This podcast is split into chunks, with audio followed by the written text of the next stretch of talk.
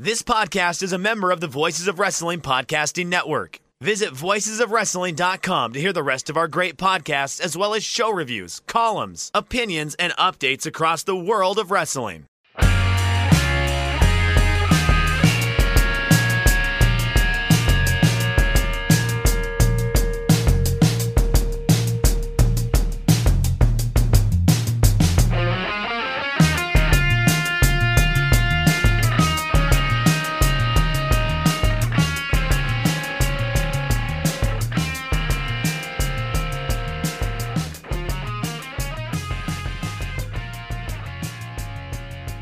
Ropes. Jeff Hawkins, Chris Novembrino. This week sponsored by mybookie.ag. A little bit more about that later.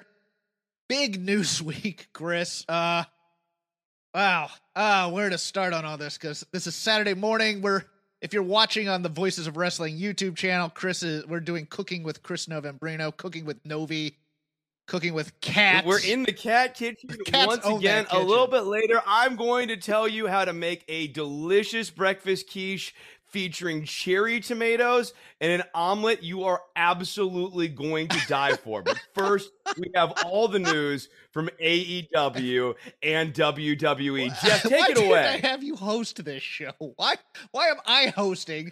I'm the curmudgeon who counterpunches. You're chipper because you had a date last night, so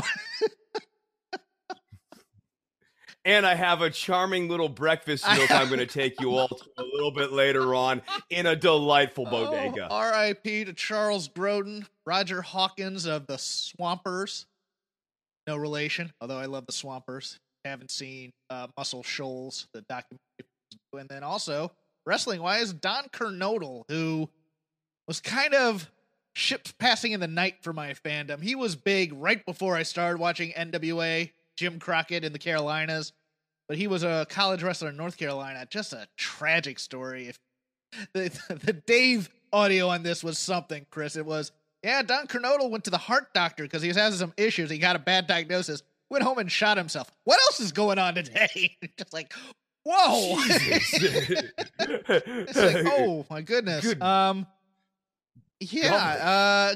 Uh, I, don't have a banter subject, so I mean, I'll go into the news. Why not? Uh, No, uh, yeah, no. Um, I on this week's "Don't Worry About the Government." If you want to see me eat unbelievably spicy chicken and make fun of Cody, uh, that's available. and uh, Trisha, things are going well with the relationship, and I'm hoping to have cats in the mix here uh, throughout the course of this episode. Um, elsewise, let us continue, yeah. Jeff. Starting with uh, cuts in the NXT part of the WWE universe.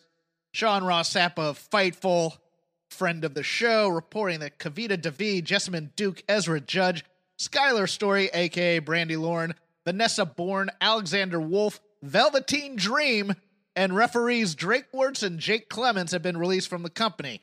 So, for context, those of you who may not recognize some of these stories or some of these names, uh, Kavita Devi was on both Mae Young Classics, over pushed basically for the point of getting YouTube hits in India. That was her point. Jessamine Duke, of course, one of the friends of Ronda Rousey, part of those four horsewomen there, mostly appearing now on up, up, down, down streams that they do there. She's yeah, she was either play or fight. She I was don't fi- remember I which believe one, she was she- play. I- She was fight? play, I yeah, think. she was but play. she was also Yeah, in the uh, and- Raw Underground segment featuring Marina Shafir at one point. I think that's the last time we saw her on actual television. Uh, Skylar Story, aka Brandy Lauren, Joey Janela's girlfriend, or used to be his girlfriend. She was only featured once, and that was in the hot tub when Damian Priest got in after winning the North American title. Uh, I think that was just a signing for to keep her away from AEW. That's my opinion. Ezra Judge was never on TV. Bodybuilder, former NFL player, six foot four or no, six foot eight. Uh, it's believed that this may have been tied in with possible issues with Drake Wuertz backstage, but that is unconfirmed. And and uh, Jake Clements, who you may not recognize, he was the Seth Rollins referee in that one skit where he was wearing the Seth Rollins shirt underneath, and then and then they Okay, never made yeah, and then they yeah. never made television again, be, probably because oh people are going to think of him as the Seth Rollins referee. Uh, the other names you probably recognize uh, go from least to biggest.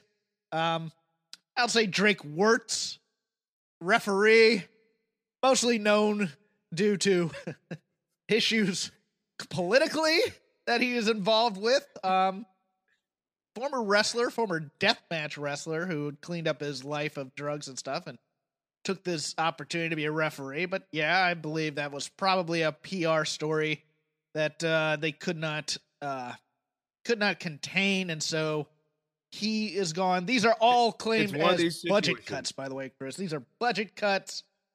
Uh, these yes. are all budget cuts from the highly, the highly, wildly profitable company. So, like, I mean, going back to the story last year when we were talking about budget cuts, I mean, I, it, the the way they deploy this argument is really unconscionable. Um, but but now, like, moving back to Drake Wuertz in specific, uh, I mean, look, uh, there there is a real issue when um you make your political views wildly outspoken at work. And uh, this is obviously a moving and dynamic subject um, that, that changes decade to decade. I mean, year to year. Um, there is asymmetry in the way that we respond to how political people are at work or whatever. However, in the case specifically about Drake Wuertz, I think that he had been based on the allegations um, around uh, Ezra uh, was Ezra Judge, Judge. That's his uh, NXT. Yeah, the, the, the the Ezra Judge story, um, which centers around uh, the George Floyd murder last year, and um, Triple H giving a speech that was uh, rather anodyne. This workplace supports people of all races, creeds, and religions, and, and based on that story, um, that didn't look great for Wuertz. Um, that kind of makes you a bit of a target at work. Um, the fact that he had appeared uh, in a political setting wearing an NXT T-shirt, um, wearing wearing the work T-shirt in a political context, which sort of inherently drags the business into politics, whether they want to be in it or not.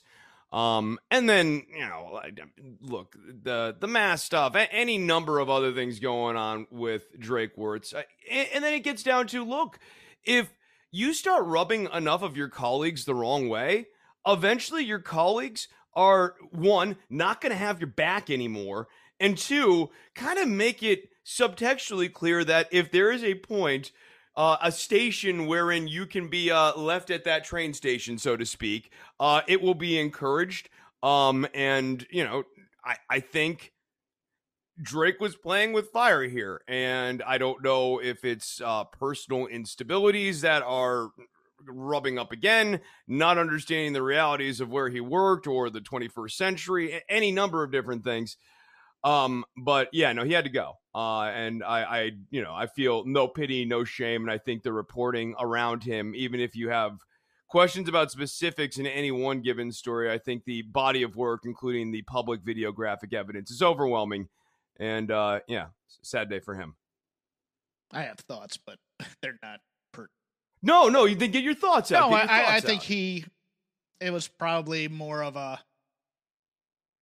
reaction that he thought he could do an equal reaction and probably took it a little bit too far. It's like, well, these people are are saying things about their politics. I can say things about mine, and I'm going to be louder and even more obnoxious. And it's one of those issues. That's what I. But, uh, so, I mean, okay. Like, I guess that would maybe apply specifically to George Floyd and Black Lives Matter. Although, again, like George Floyd killed on camera, like in, in a sort of very graphic and vivid way. Um, well, but let, let, let me let it, me expound just a little bit. Let, I, I, let me just finish okay. the circuit here because I, I don't have a long thought here. When it gets into COVID 19 and it becomes a matter of workplace safety and public health, it's not purely political anymore. At that point, it is, I do not feel safe working with this person because this person is expressing, I do not believe that this virus can get me because, you know, I think it's all hype or whatever. Um, and, and, I think that that is fundamentally different than like I support John Kerry in the 2004 yeah, no, it's it's it's like not that. banal thinking, but it's there is a there's an undercurrent of victimization that isn't there. And it's like when when if that report about him storming out of the Triple H meeting is true, uh, that that's what it goes into for me. It's it's the uh, it's the hey we we we support uh, a multicultural, multi-religious, multi this workplace, and he's going, "Ah, oh, I'm tired of this oppression," and he storms out. You know that kind of thing. That's that's what I meant by that. You know the perform- no. Oh yeah. Oh okay. Yeah. No. Yeah. Opposition. In terms of that's how he views, that's how other people are expressing their views. So he's going to express it that. Way. That's that's how I viewed a lot of people and their politics of late. No, you know, in, in a way, in a way, I think I, a different way of putting this is it puts you at loggerheads with yes. management. Management is trying to come out and just make like the basic, more or less, in fulfillment of the law of a standard workplace. Yeah, and, and if they like, bring him, we are not going to discriminate yeah, against if they bring like, him in for a meeting and go, hey, you know what, Drake, you know the the, uh, you know, we appreciate that you like volunteering for your church and that you know human trafficking ministry is a passion of yours. Maybe don't wear the NXT shirt. Maybe don't play footsie with QAnon conspiracy stuff of of that nature. And then it's like, why is management being so oppressive of my beliefs? You know that kind of thing. I I just you know. yeah, right. I, yeah, that that's the other thing too. I, I, mean, I think there is a missing beat here. Um, you know, I I I know the QAnon stuff is the most salacious. Uh, you know, I, for those of us who do not uh, believe that there's anything to QAnon, it's always a fascinating one. But there are much more sort of like tangible things uh, of like, hey, you do go to these meetings and you sort of like make it clear that a big part of your identity is that you work yes. for our company so you are inherently at all these things dragging us into the mix. And like perhaps you might point to a performer like Cedric Alexander wearing a Black Lives Matter band in the ring, but it's it's not a one to one ratio either. Like Cedric Alexander putting BLM on a band on his arm is far different than you being like the public face in some of these QAnon forums as like the NXT WWE guy.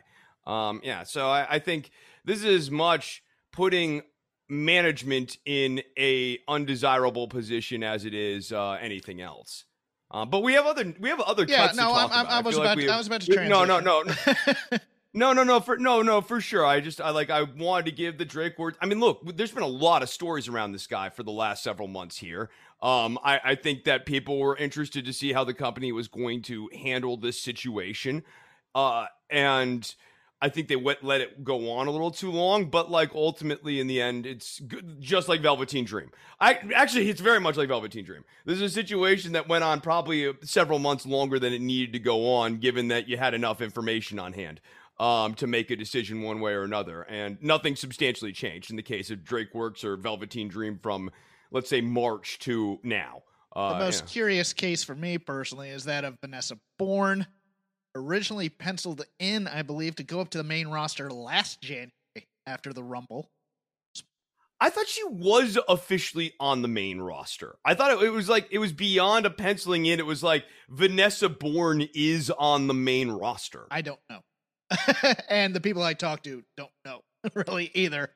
Spent most of COVID out in Scottsdale with her family, but then later was traveling to Texas for audition never was didn't appear to ever be in Orlando for tapings. Uh, a number of projects were pitched in terms of other things. Apparently, Paul Heyman back in the day really wanted her. She was one of those names, so that might have had a lot to do with why she was never put on TV after Paul Heyman was taken off of the Raw uh, creative. Um, you know, not not a great wrestler, but a great look, as they say.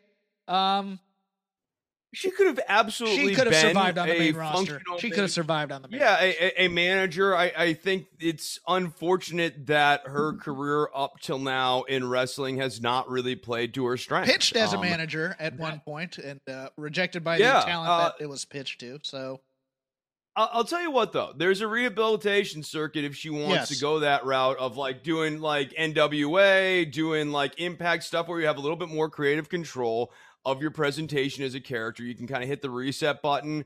Um, she could go to AEW and be a, a perfectly good manager and occasional performer type of person. Um, I I think that there is still a spot for her, and I never thought that in ring performer was necessarily the best utilization of what Vanessa Borne had to offer either. So you know, I would um, rather I would I- rather I- she was the manager. like I was rather she she'd be the manager uh than Vickie Guerrero. Be honest with you, I think she brings more to the table than Vickie Guerrero as a manager. To be honest,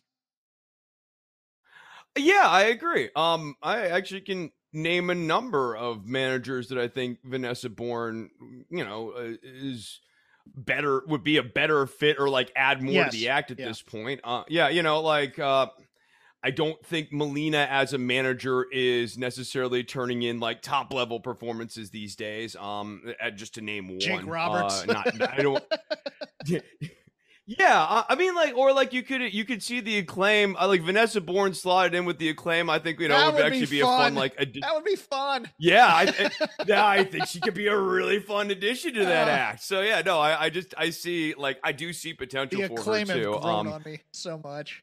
I really like them. Um, Bowens, Bowens, uh, his little brief promo this week, I would like, I was like, okay, I see, I see where he fits in, and you know, I've I've been up on Max Caster. I'm, I drive the Max Caster We will- we'll bandwagon. talk about I, I don't like in the yeah. internet wrestling community. I drive the bandwagon on Max Caster. Uh, Yeah. not surprising, but still to me kind of tragic because of how underrated he was. Alexander Wolf, straight off of getting a beat down from Imperium, given his walking papers. Uh, that guy made that first War Games match pop, and even if it was accidental in many ways, uh, getting cut in the back of the head, but he was throwing some suplexes in that match, and I loved it.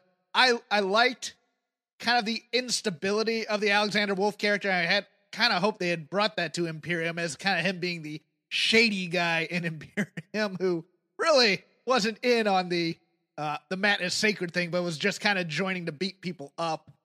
Uh, I liked him in San. Oh, and he liked winning. Yeah, yeah. I like the idea of him as just the absolute Yeah. opportunist, willing to put on the suit because the suit meant winning. Um, no, this is very disappointing. I think the t- I, if I was WWE, um, you extend him for at least another month or two months just to wrap up the Imperium angle, um, to get your maximum play out of that. I think where they had written Wolf at this point, there was some intrigue as to like the Dane and Wolf interplay again. Um, was Wolf going to get redeemed? And you know, to your point, Wolf is an in-ring performer. He's good. Um, he's not like a main event guy, but like good mechanic, steady hand. You know, all, all the. I, I don't mean them as backhanded compliments. Like this is the type of guy that the guys you want to build up have great matches with, and it makes them look like a million bucks. Um, like I think Wolf has a real spot in the biz, and um, it's a shame. I don't feel like he's for a guy who I don't see as a main event guy or even as a champion. I also feel like he was somehow underutilized. I do too. time. I think he. You know what? I think. I think he was great in NXT UK. I gotta be honest with you. I'd put him. I, I would have sent him back if they didn't want to use him on the states. Send him back to NXT UK. That that that angle needed to him and Teomon Yes. would be a very fun tag team together. or even you know have have Ilya destroy him again. I I I liked that interplay between the two of them. I think they were great. Oh the, the, no, yeah, the, they are great together. No, I Wolf is just he's a very underrated, like he's a sneaky good guy uh in the ring. And you just you don't necessarily see it because the character's haphazard looking and he's not like a look Mhm. guy. Um, but like those German suplexes, all of his working clotheslines and punches, um, his ability to give and take, like he he looks good when he's on offense, he looks good when he's selling. I, I mad respect for Alexander Wolf, and I hope they land on his. And feet. then Velveteen Dream. Oh oh Patrick.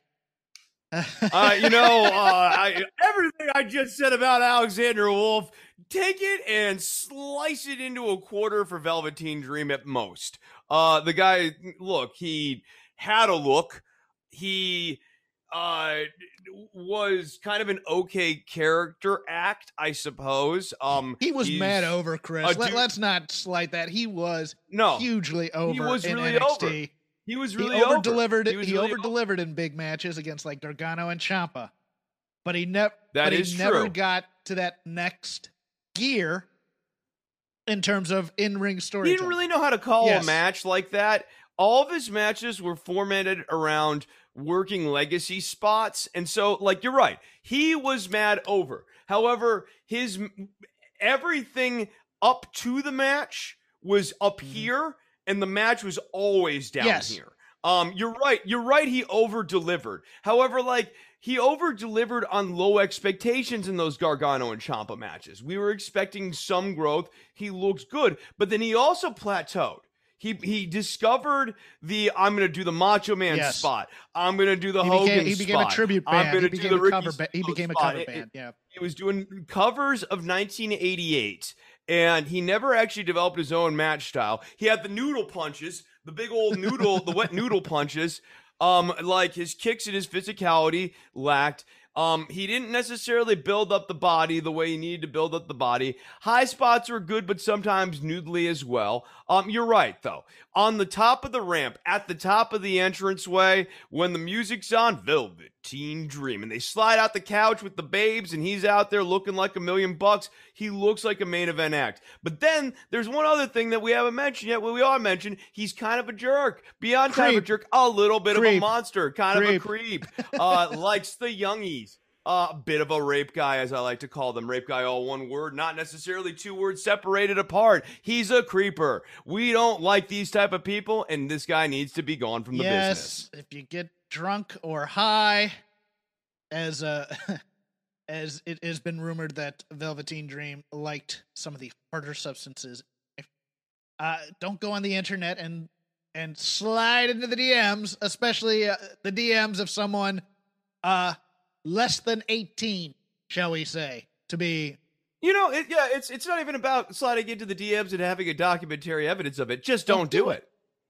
Just don't do it. Just don't do it. You you you like actually don't have to date teenagers. you can date people your own age. I, I don't like think a a, really- guy like Patrick Clark has a hard time getting women, especially as I believe he dated Cathy Kelley at one point. I think he's I think there's a Rolodex possibly of people on the phone.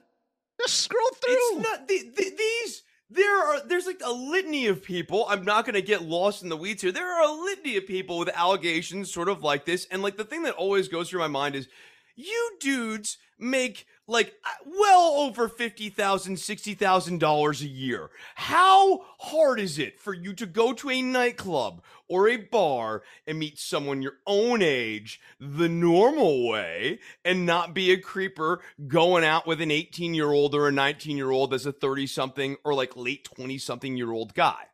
Uh, I believe he's he's, not, he's barely mid twenties. I think he was like nineteen. Son, don't quote.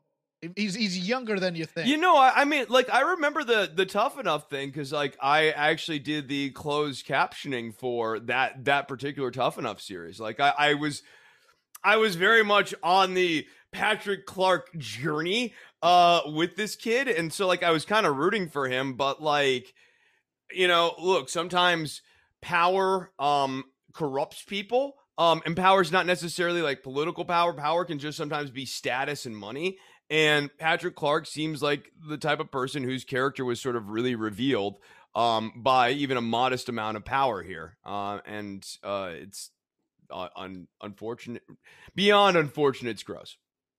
Jumping over to other news, The Miz tore his ACL at WrestleMania Backlash in that zombie match. I thought he worked safe, Jeff. Look, I, I'm not gonna I'm not gonna take that. Uh, I I hate that response. I gotta be honest. I, I'm I'm really angry at. That's just a that's I, no, a I joke understand. about I understood it, but people were making that as you know. Oh, I thought he worked safe when he talked about Daniel Bryan four years ago. Okay, is in his he's and in his forties. like the context of a work shoot. Yeah, yeah, it, it was a joke. Also, yeah, you're right. Like ACLs and stuff like that, they just they, they go. if you if Um, you keep doing that, you know, over and at- at his age. And look, Vince used to get rid of people at 35 thinking they were too old. Miz is in his 40s now, still looks good, still, you know, does the safe style. It's just these things happen in wrestling. So to to oh he's unsafe. That's why he tore his ACL. There were people seriously saying stuff, and I'm just like, shut up. Uh, uh, but this could be. No, this could be I, mean even Miz. even the safe style is still even the safe style is sometimes like Mhm. physical. Um, you know, you're still tumbling out of the ring. Um, you know, like, like just even like kind of small stuff like that. You know, you land the wrong way, you tweak your ankle or whatever. You have a series of small nagging injuries that you've been mildly favoring this way and that way for a minute and you never actually got surgical work on it but the favoring this way and that way also makes you a little weeble wobbly and maybe makes that acl or mcl a little less stable than it ought to be you're getting up there in age over the age of like 35 40 um and yeah like that you know, acl tear's not unheard of i don't know he might be back he might not be back i, I don't think he I don't necessarily think he cares either way. I mean, like, look, he got. I a, think he cares. He got a thank you title run just I think this year. he cares, You- but here, here's here's the good news for Miz. Number one, you have a built-in story now for your next season of your reality show. That's true. Uh, he is in his forties. Don't know, you know. I know he wants to go till he's fifty, but you know, time passes. But he also probably has a job for life in commentary if he wants it. WWE commentary, where he says all the right things, and yeah, or as general manager of the Miz. I mean, like this. This is a guy who has secured for himself a lifetime of work on WWE television, and it'll probably be increasingly out of the ring. Um, but yeah, no, I, I think he'll. I think he's on a sunset program because he's not. He's not John Cena. Actually, in a way, he is Vince's dream creation. A guy big enough to have a TV show, but not big enough to be a standalone brand and entity. So he always needs WWE as a as a th- as a shoulder to lean on. to cut you off on the he's not John Cena because he also does movies. Although Cena's now getting much more uh high recognition movies.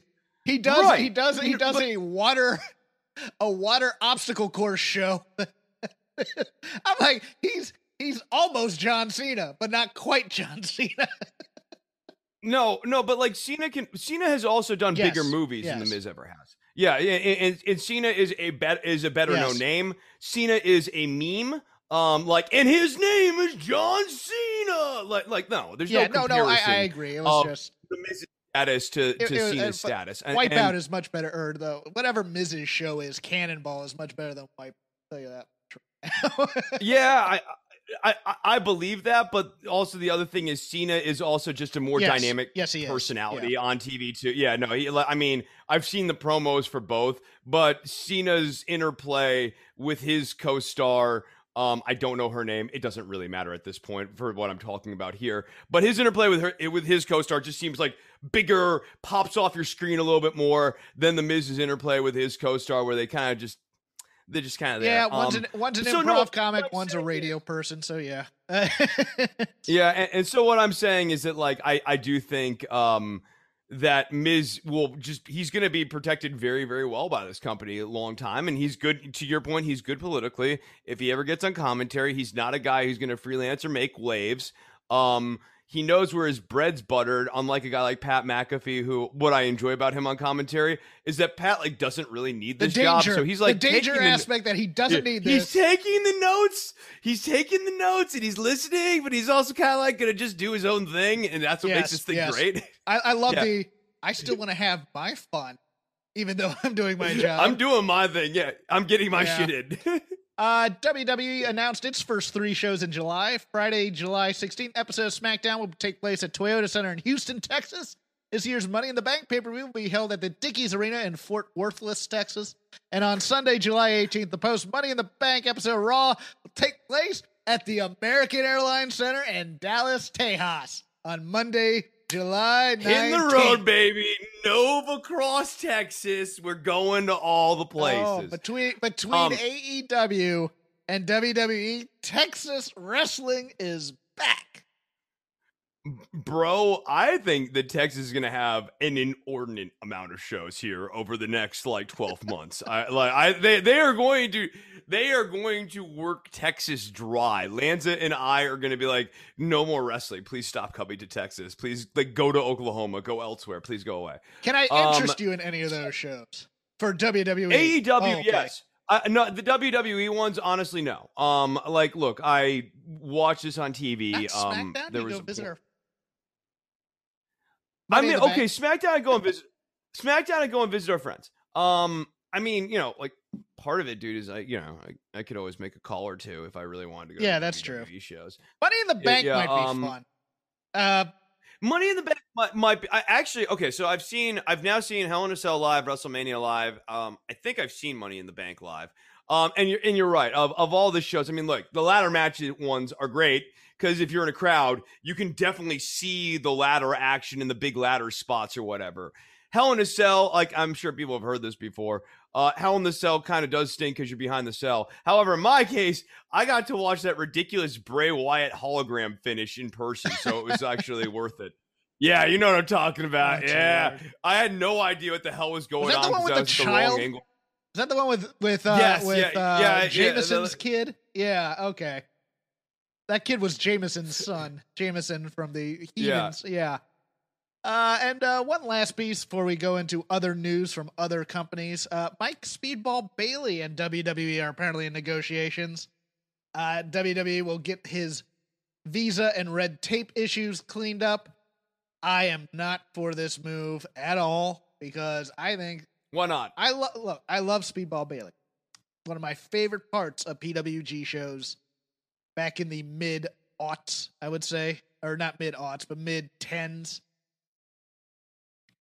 He has Jake Atlas Part Two slash Two Hundred Five Live written all over him. Chris. He's gonna do. He's or Who's Jake uh, Atlas? he, he's that guy on NXT who. uh what's what's a Jake yeah, Atlas? exactly. He's Yeah. smaller. He's a flippy do guy, and every time I see a flippy do guy now, it's like, how's he gonna flip to take an RKO and kill his career? Because that's all it is, man. I- just I think he'd be best served in an ROH or an MLW or maybe an AEW. But I mean, they already have kind of an ironic favorite. And if Orange Cassidy was on AEW, I would tell Speedball Bailey go to AEW and work that Karate Kid gimmick to the nub because it would it would be mad over. But Look, AEW has enough television to fill up at this point that they do need lower mid card guys and like, you know, maybe go and work the Karate Kid gimmick and work your way up the ladder. Cassie's at the top of the ladder right now. Um they they need, you know, I we are going to move to AEW. I think they're going to need Friday night stars. You know what I mean? Like I think they're ultimately going to need to make some more stars and have some stars on a specific night to keep eyes on those shows. Speaking of which, AEW moving to TBS in 2022. The main show Dynamite will continue to run 8 to 10 p.m. on Wednesdays. AEW received an eight figure fee increase to move the show. Ow. Since the prior contract called for it being on TNT through the end of 2023. It is believed the new deal for the complete package will not was not extended from the original deal. Rampage, the second show, will debut on Friday nights from 10 to 11 p.m. on TNT on August 13th and will also be moved to TBS in January. Rampage will generally be taped on Wednesday nights, but there will be special Friday night live tapings on pay per view weeks. Here's they will run the city they are doing the pay per view in, for example, on November 5th. It was already announced for a taping at the Chaifetz Center in St. Louis, and Full Gear will be in the same building on November 6th. Right now, the plan is a mix of all tapings for Dynamite, Rampage, Dark Elevation, and Dark, some weeks being on Wednesdays, and some weeks splitting up tapings on Wednesdays and Fridays. In addition, AEW will remain on TNT for four special events per year, said to be formats similar to WCW's old Clash of the Champions or Saturday night's main events, which when it was a big deal in the 80s. Since WWE owns the Clash of the Champions name, the live specials will give the company four new destination dates per year and will have another name. Incidental thoughts, Chris, and then I'll go into mine. Yeah, I, I mean, okay, so it's like it's complicated. Um, obviously, you say things like they're getting an eight million or an eight-figure increase to move the brand over to TBS, and they're getting another hour, and like some of these top line things are very good things. However, you invoked WCW, and when I heard about Rampage, the first word that popped in my brain was thunder. Uh, I immediately thought of okay, AEW is starting to have a WCW Thunder problem where you have so many friggin' hours of television. There is going to be an oversaturation issue. Um, are you going to watch Elevation? Are you watching Elevation Dark? Are you watching Rampage? Um, obviously you're going to watch Dynamite, but but another problem is that like AEW is now going to feel some onus to put um additional content on this additional what elevation elevation dark and rampage combined up for three additional hours of tv a week right or is it four is elevation two hours or one Uh? I believe it's two. Okay, so you have four additional hours of TV beyond Dynamite. So you have either this issue of is Dynamite canon, and do I, as a regular casual AEW person, only need to watch Dynamite to know what the hell's going on in this show? Or are you starting to make AEW a WWE like experience where I am mandated to plow through six hours of AEW content every week to have a have a sense of what's going on, or at absolute minimum, at least do Wednesday night and then also Friday night as well. Um, I, I get why Tony Khan, on one level, looked at the I don't want to expand out Dynamite to three mm. hours thing because I don't want to have the Monday Night Raw problem on my hands. But I think he's created another problem for himself in saying I don't want to do the Raw model. I want to do the Thunder model. My first thought was NWA main event, which premiered on or not the Power Hour. Something was a Friday night show that the NWA WCW did, where the where the hook was you'll be able to see main events from arenas that you wouldn't be able to see on TV.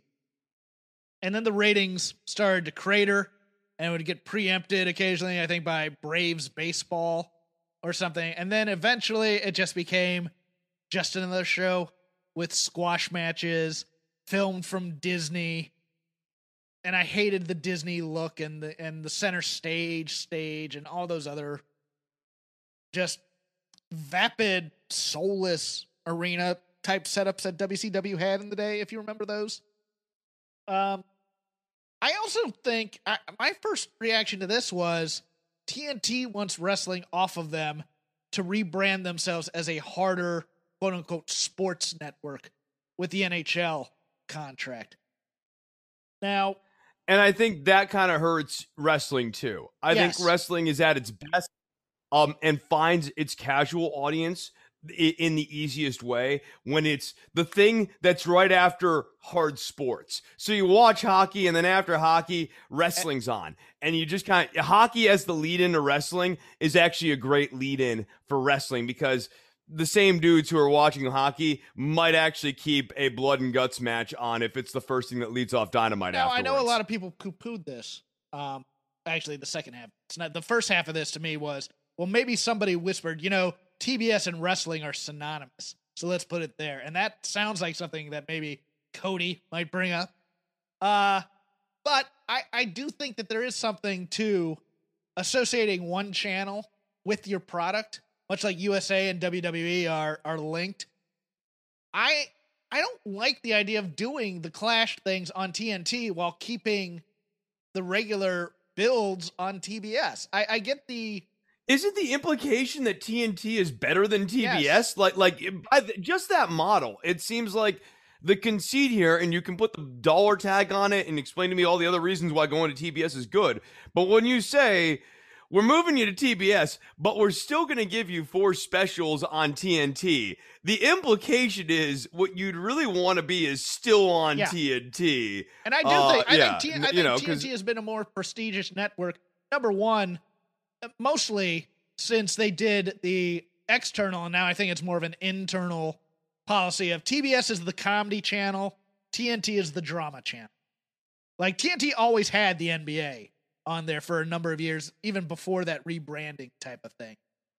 But to me, I think TNT is a more prestigious network now than TBS. And I know people go, well, it's all the same brand, it's all Turner, it's about brand extension, blah, blah, blah, blah, blah. There is a certain comfort level in, okay, And if you believe that, okay, if you believe that, did AEW maybe make their own bed here over the last year with some of the wacky zany comedy instead of biasing towards a more serious model? that's possible. Um, that is maybe- that is entirely Yeah, possible. but may- I, I It, maybe AEW would still be on TNT if they had rolled out like a more serious hard sport presentation, but like the we're gonna have Orange Cassidy fall into you know orange juice sort of stuff, and Pratt falling as like they're getting sprayed with champagne or orange juice or cream soda or whatever the beverage is that week. Um, maybe TNT executives looked at that and were like, I don't know, this is TNT. This seems more like a comedy thing. Comedies where we put T we, we put on TBS. Well, I mean, you're gonna have blood and guts stuff, and and uh, I I I understand that line, and I appreciate it. I I think it's more of a bigger wrestling's kind of embarrassing to this other stuff, and you know, it's kind of like how Fox treats SmackDown now on live reads, where Joe Buck, ah, here we go with the SmackDown read join Sasha Banks as she, you know, that kind of thing. Uh, where where they're gonna where they'd have to do like Marv Albert was a pro doing live AEW reads. Eh, other people on on the TNT broadcast, not so much. So you could stick it over to TBS, where I don't think they do Braves games on TBS anymore, do they? I, I'm not sure. I haven't watched a baseball game in ages. I'm like not a Braves yeah. guy. It, it, it, I I actually was kind of hard anti Braves because it always annoyed me that they had their own network putting out their Braves propaganda all they over. They were the America's team on the me. Superstation. Trying to convince you know, trying to convince me that I was supposed to like. That's how I felt about the Dallas Cowboys before I moved to Texas. I was like, why do you guys keep pumping this America's team propaganda down my throat? I don't need Chris, it. It's not patriotic. Uh, no. Uh, nailed it. Nailed it. Yeah, I, I, I just I viewed it as almost an internal policy decision more than more than hey, we're gonna we're we're we're, we're giving you the privilege of taking these great ratings you got on TNT and going over to TBS and helping to build them.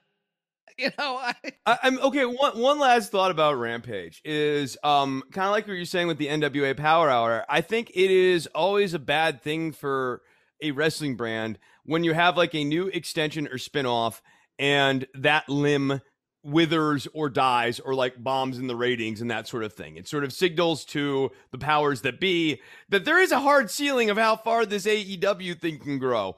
Um, so I mean, I think look, in the short term, the contract is good. Um, in the long term, I think that they really need to assess how they are writing these six hours of television every week uh, to make an engaging viewer product. Because, like, you know, for the logistics of this show, great, great illustration of this. At this point, you and I have had absolutely no talk about including Elevation or Elevation Dark into our weekly digest of kind of required stuff that we're going to cover here on Shake Them Ropes. Nor would we because not enough plot moves through them right now. And if Rampage is like that as well, what is like why? Like why have three additional shows that are like things that like even wrestling reviewers go like i don't need to watch this. Um i don't feel that way about dynamite obviously uh but i do feel that way about the other all these things were counter programmed to make you want to have a time sink with aew much in the same way wwe wants you to have a time sink with them. That that's the only thing i see. Because the people who watch dark don't want to watch raw or don't want to watch nxt or whatever. So i mean that that to me is the strategy there. I don't agree with it, and you have to start paying me, kids, if you want me to watch all that wrestling. Because I there's only yeah, so no, many hours. I, I mean, I, have. I can't do that. Yeah, no. Th- at that point, it really becomes work. Um, and so yeah, no. If I if I had to review those, I mean, I think we would we would pay all those just because it's like so much additional. It's a lot of lemon squeezing for not a lot of juice. We're not Joe um, Lanza. So, we don't have that no show mob job that. Uh, yeah, like his, okay, so like I'm not working for an Italian restaurant that's a mafia front. um, it, like, like, like, so I I don't have that issue. I have I actually have to go to my job. he kid me, but because we care, but he loves The Sopranos way too much. Uh, give a shout out to our sponsor, MyBookie.ag. Baseball and basketball are long. Those seasons are long. Baseball lasts more than a year. Really, there's there's there's there's like 365 days in a year, and baseball season lasts 2,000 days. Yeah, no, it goes oh, on for 388. Lord. I don't understand how that works. And up and with up to 400 potential matches a month, you can make each and every one matter by having skin in the game with mybookie.ag. Whether you're placing a wager on your favorite team player or just looking for kicks, MyBookie gives you the best odds and tons of options to make all your favorite sports a hell of a lot more exciting can bet on the NBA playoffs, which are currently going on right now, the NHL playoffs. If you're a hockey nut, you know, take advantage of odds on, you know, what's the third? Oh, the Preakness, the Belmont, I think is next, or no, the Preakness is next. Whatever horse in the Triple Crown thing's coming up, or just hit up the MyBookie Casino for the full fledged experience. where weekly blackjack tournaments give you and your friends a crack at prize pools up to fifty thousand dollars. Did you say slapjack no, tournaments? I said blackjack tournaments. Slapjack tournaments are Okay, where you all right. Sit back and cater and, and play uh, catering and play cards for uh, How dare you? How dare you? uh, but yes, blackjack tournaments which give you and your friends a crack at prize pools up to 50 grand. Go to mybookie.ag, sign up now, and use our promo code ROPES, R O P E S, to get your first deposit matched up to $1,000. Let them know we sent you. So use our promo code ROPES, R O P E S, to get that free deposit bonus. Start your day off with a win. Bet anything, anytime, anywhere with my bookie, And we thank my bookie for their sponsorship.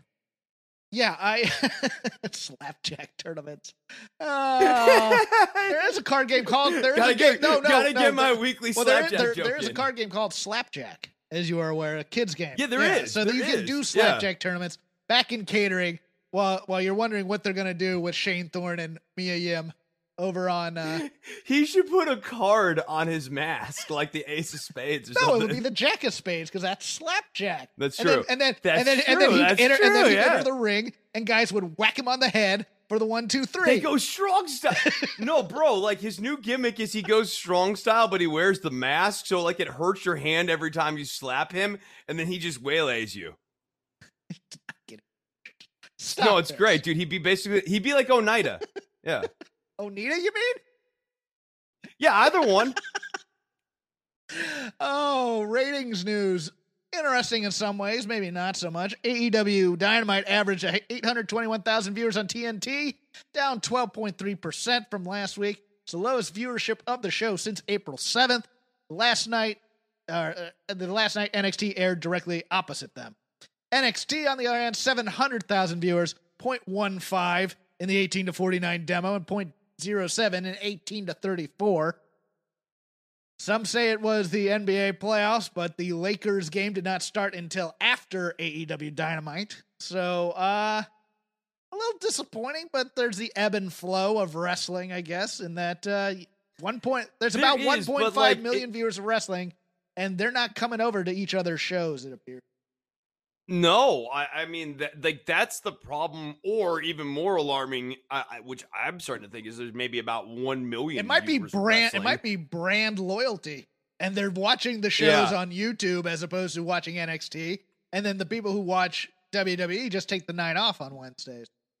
And I also just want to see like baseline stuff, like you know what what is the lift from the baseline because I I, I think like I think we get too hung up on like 700,000, 800,000, 900,000 or whatever and what we should start looking No, I think what we should start looking at is more like okay, what's the lead in? How much is this an up from the lead in? Um like how much would that look like above I- replacement or whatever? And like it, I don't think know. the lead in matters, and I'll tell you why. Because it's always well, I'm just I want to figure out what the baseline It's is. is what I'm always- saying. I, I'm not I, I don't you know the yeah, eight I don't say I hundredth the eight matters. showing of Kong Skull Island or Lo- I'm just asking how many people have their TV on Kong Skull Island as Okay, we go into okay. the show. I'm trying to figure out how much of this is just I leave USA on all day. I like watching Monk, um, or like you know, Law I and like Order watching uh, you know, whatever. yeah reruns of Thunder in Paradise. I don't know what they show on TNT. Um, like wh- whatever. The, I or they should they should show they should bring back No, Thunder they in should Paradise. never do Yeah, that. That show is terrible. Okay, fine, whatever. You're a hater. I am a You're hater. Uh, That Okay, yeah. terrible. Like, wh- what did Hulk Hogan ever do that was so wrong? wrestling. Okay, That's what he was terrible in everything he did in wrestling. That's what he did. and outside of wrestling, Well, largely. also the, also the Uh, yeah. racial stuff, but yes, I get that. uh, No, I know, no, but also his conduct as a businessman too. Uh, no, I, I- feel like the joke sort of answers Can itself. we hold that against him? Pasta, okay, Pasta is probably one of the best things that he did. Uh, but but anyways, uh, l- let us move on. Um, Sex tapes? what I else think we we have? should. He's not a good guy, Jeff. Don't bring back Thunder in Paradise. Fine, we've killed, killed the joke. Deadspin. That was fun. Um, Will over in New Japan, Will Ospreay has vacated the IWGP Heavyweight title due to neck issues. Combine that with COVID, Chris. New Japan is a uh, is in a little bit of uh, trouble right now. in the hobby, it's not easy being a fan of ripping packs or repacks. We hype ourselves up thinking "Ah, maybe I can pull a Ken Griffey Jr. rookie card, but with zero transparency on available cards and hit rates, It's all just a shot in the dark until now. Introducing slab packs from arenaclub.com, the only repack that provides real value, a complete view of all possible cards, and clear hit rates for each one. Now, when I buy slab packs at Arena Club, it finally feels like I know what I'm getting. I was able to open an Arena Club slab pack, and and I'll be honest, it was a lot better than what you normally do. Say you go to a card show and there's a random innocuous brown bag of cards, and yeah, you can open it and look, it's going to be junk. You're you, you know what I mean? Like you know what you're probably going to get in those. Maybe you find that fun.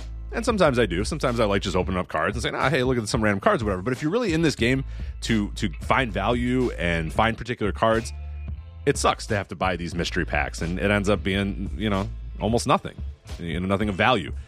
Not with Arena Club. You can display again of all available cards, hit rates, grading, so you know that when you're opening up the slab pack, you are going to get something valuable. You are getting something good.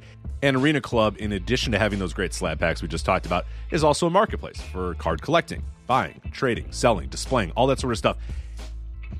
But those Arena Club slab packs, man, they are revolutionizing the repack game with transparency. After your pulls are revealed, they'll immediately be placed in your vault for safekeeping or trading and selling, and you can have them officially graded by Arena Club as well. So again, uh, these things off, it's going to be officially graded by Arena Club, and the Arena Club grading process is accurate, fast, and transparent with full grade rationale provided and explanation of how your card was scored. So whether you're buying, selling, trading, or displaying Arena Club is the card collecting platform that you have to check out. So right now, I've got a special offer here for Voices of Wrestling Network listeners. You can get 10% off of your first purchase by going to arenaclub.com slash VOWnet. Again, that's arenaclub.com slash VOWnet. Now, that's a crazy offer. That's 10% off a $400 slab pack. $40 off right there. 10% off your first purchase. No matter what that purchase is, 10% off. Again, that's arenaclub.com slash VOWnet, arenaclub.com slash VOWnet for 10% off your first purchase on Arena Club. And we thank them for sponsoring the Voices of Wrestling Podcast Network.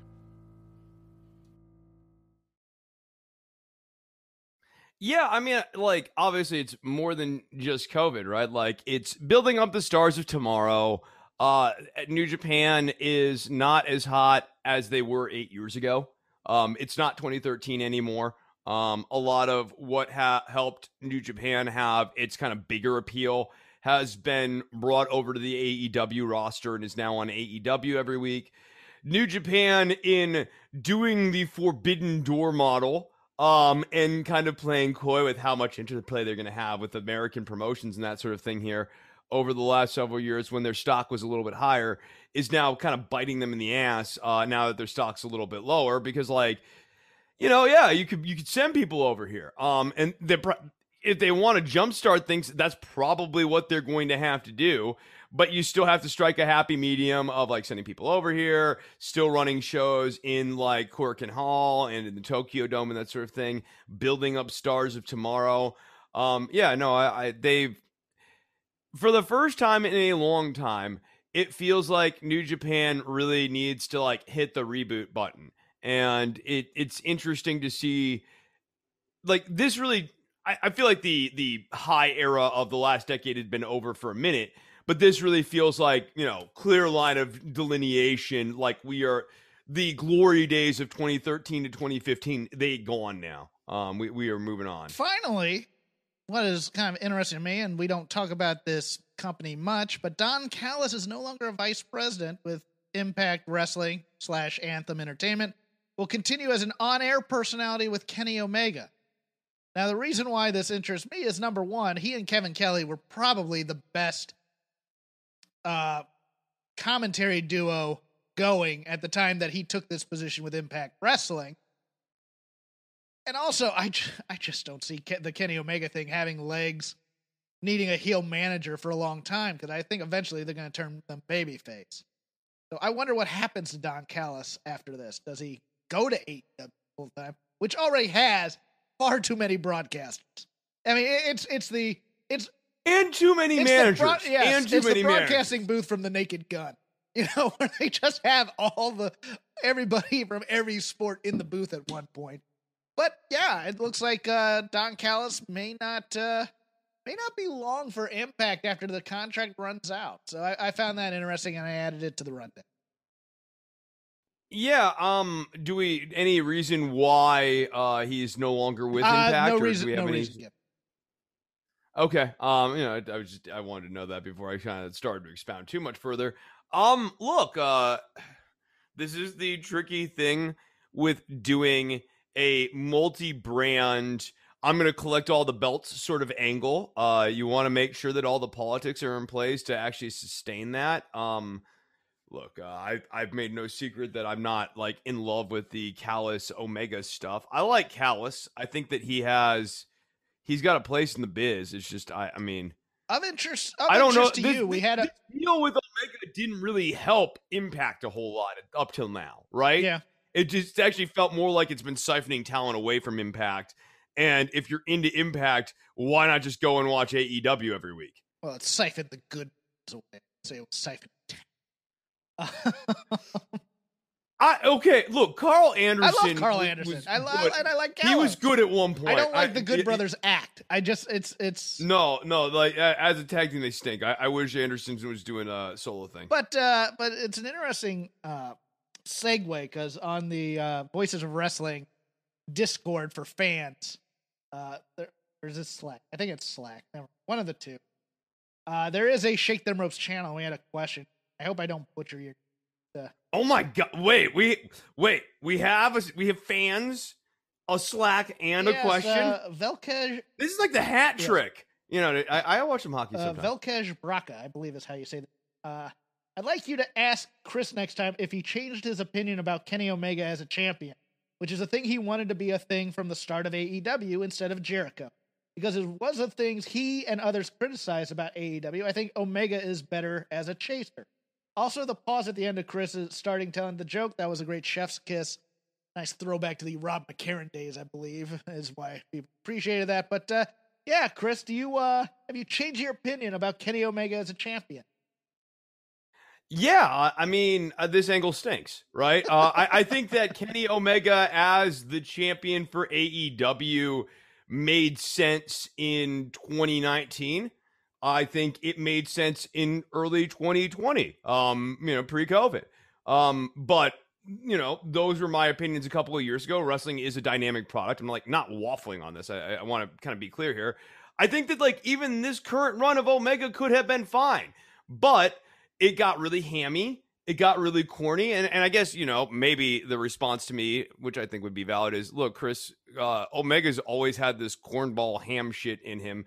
And you have to, you know, price in that any Kenny Omega title run is going to necessarily involve that. And if that's the argument, then one, I'm starting to be persuaded of that position. And two, then I guess let's keep Kenny Omega away from titles because, like, this ratio of comedy with, with with serious sometimes sometimes. But even when he's being serious it's still got to be comedy like when he's intimidating orange cassidy this week. Um no it's not main event stuff. Um so I, I'm, you know like here's the disparity right? Like you've got me on one side and then you've got uh the wrestling observer newsletter hall of fame putting kenny omega up in there for for his work. Um which is the real Kenny Omega. I guess that's really for everyone to decide for themselves. Um, but for me, no, I I don't. I have changed my opinion. I don't think that uh, I don't think he makes a good champion now. I, I but I also don't think it was necessarily um uh fait accompli that he was going to do a reformation of the Bullet Club this weird gimmicky belt collector thing, the nude painting of himself and Don Callis, uh, like all you know, all the different like hammy crap as champion. I think there was a way for him to do this in a serious way. Also, like, I mean, who could have seen the goofy as hell exploding barbed wire death match finish coming? Um, so you know, I'm trying to give myself a, a little bit of credit here, but yeah, no, my opinion has changed on that. Yeah, absolutely. Okay, let's uh let's make some editorial decisions here. Ice cold thoughts on No. WrestleMania Backlash, and then just what we liked for the week, and then we'll we'll uh we'll go. Uh, uh Okay. I I watched WrestleMania Backlash live, And overall, I liked the show. I did. I thought it was a perfectly acceptable wrestling show, except for the zombie. The zombie thing ruined it. I'm, I mean, I won't say ruined it, but it really was just. It was. It was. How how, should we put? You have a fantastic dish that you've made from a restaurant, and then you put a scoop of dog crap on it. Now you can't avoid the dog. Now let me ask you this: Would you have felt better if they had, you know, zigged instead of zagged here? I mean, Priest did say, "I don't care if it's zombies. I don't care if it's aliens." Would you have felt better if we had gone the extraterrestrial route and the lumberjacks were from outer space? I mean, just a bunch of Kris Statlanders around the ring.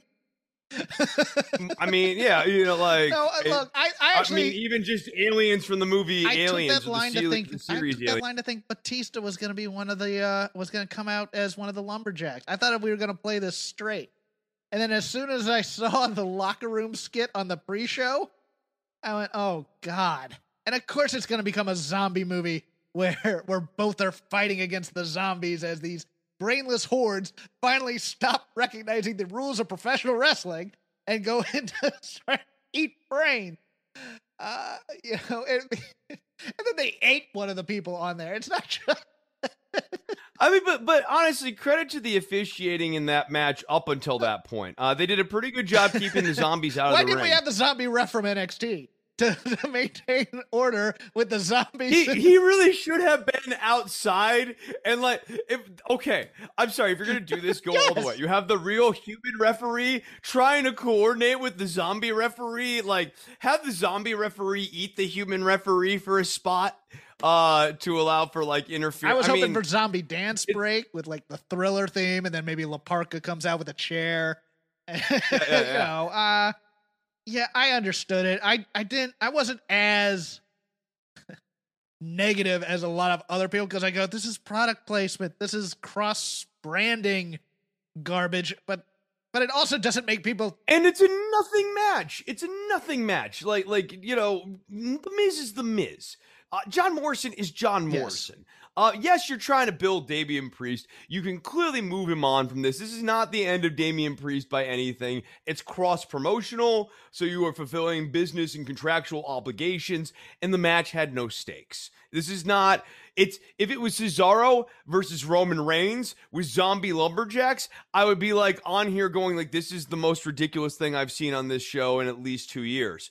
Um, but like this is It, a, it makes people match. think whatever. professional wrestling is stupid in a way that other TV shows can't get away with doing things like this, or can get away with doing things like this. Like you'd have like weird, spooky episodes of like Roseanne or Star Trek when they do the holodeck stuff and they're in the uh, time of Sherlock Holmes and dumb things or, like that. Or like in the original series where they land on a planet of Nazis. Yes. Like you know, yeah, I mean like with ridiculous premises. Um, but yeah, no, for I mean the other thing is the, the tension is wrestling is obviously you know it exists in this sports it's world. camp. And It's so camp, like too. Yeah, yeah, yeah, and, and and this is pure camp, and so I, I think like that that's why this doesn't necessarily always kind of merge together or marry together so well. Uh, other than that, though, I mean, even the pre-show match between Ricochet and Sheamus, they basically reran on Raw the next night.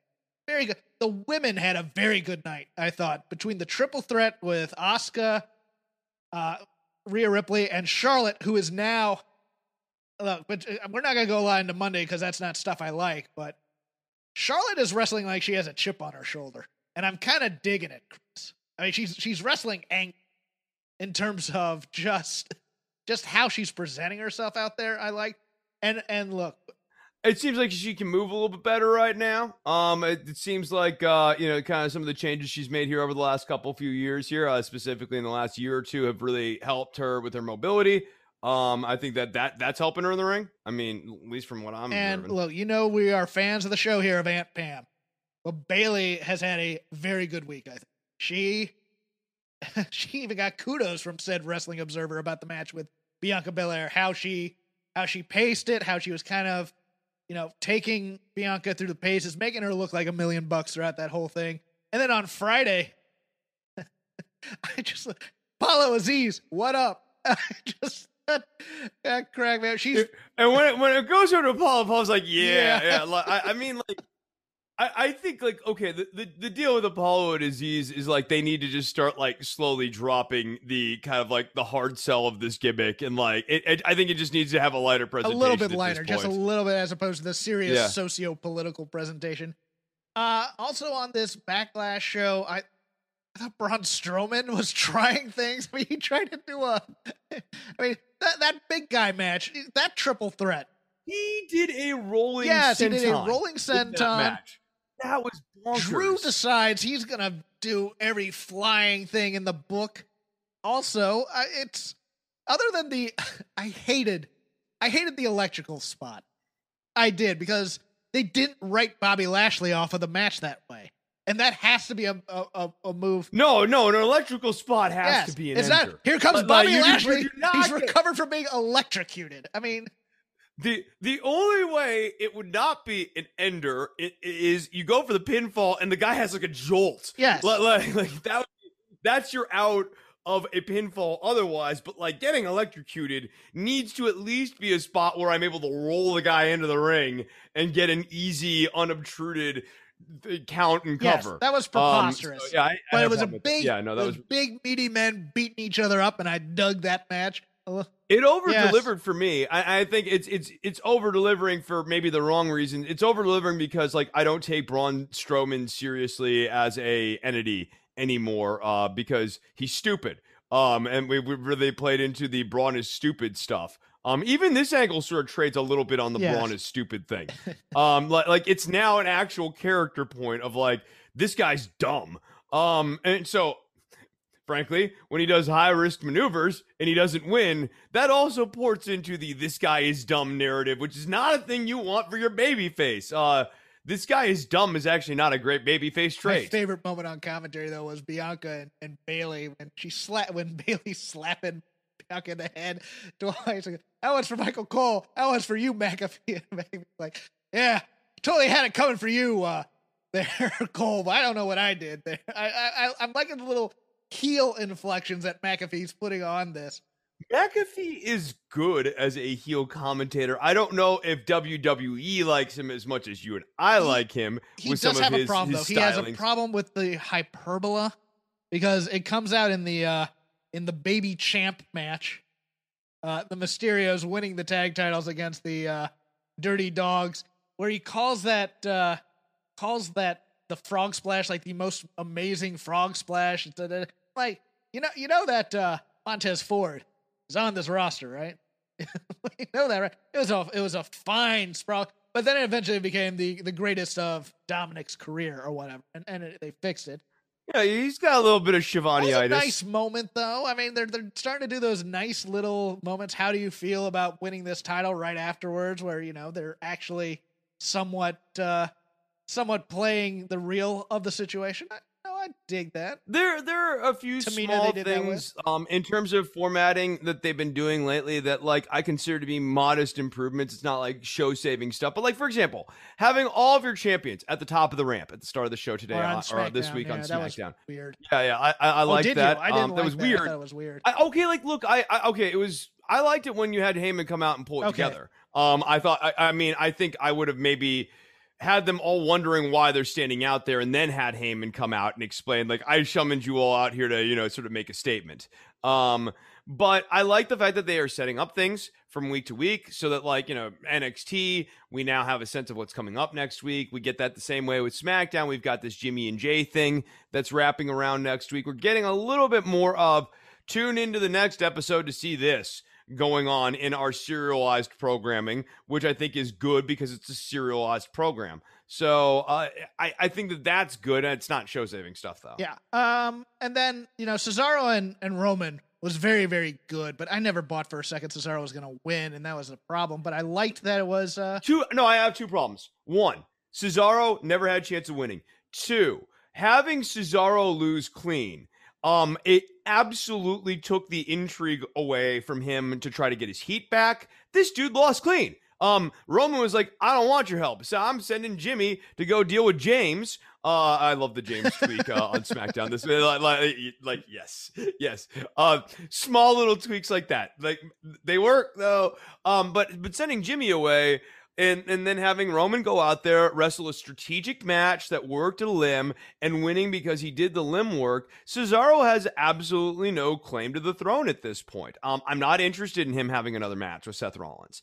Um, I also absolutely hate this morally conflicted Seth Rollins character because I don't see how it fits into the Roman Reigns storyline, which makes me go like, where are they going with the Roman Reigns stuff and the Jimmy and Jay stuff? Like, I don't know. I, I thought the I thought Roman's storyline was better when there was the tease that Seth is going to be incorporated into the tribe, so to speak, and that was going to be the point of tension. And now it seems like the point of tension is Rollins can't decide if he's a good person or a bad person, and like Rollins stinks as a babyface. Like he's a he's a. I agree. Uh, um, yeah, the, the, I mean, this kind of is a good segue because I didn't have anything else on Backlash to, to talk about, but it's stuff I like. Okay, on, I mean, like. Okay with the Cesaro stuff, I just, I mean, I think that Cesaro either needed to lose by interference from Jay, um, or like there just needed to be more ambiguity around Cesaro losing. Yeah, I'll, I'll push back uh, a little bit on you though, because you know how they do it. They do it that Jimmy somehow cost Cesaro the match,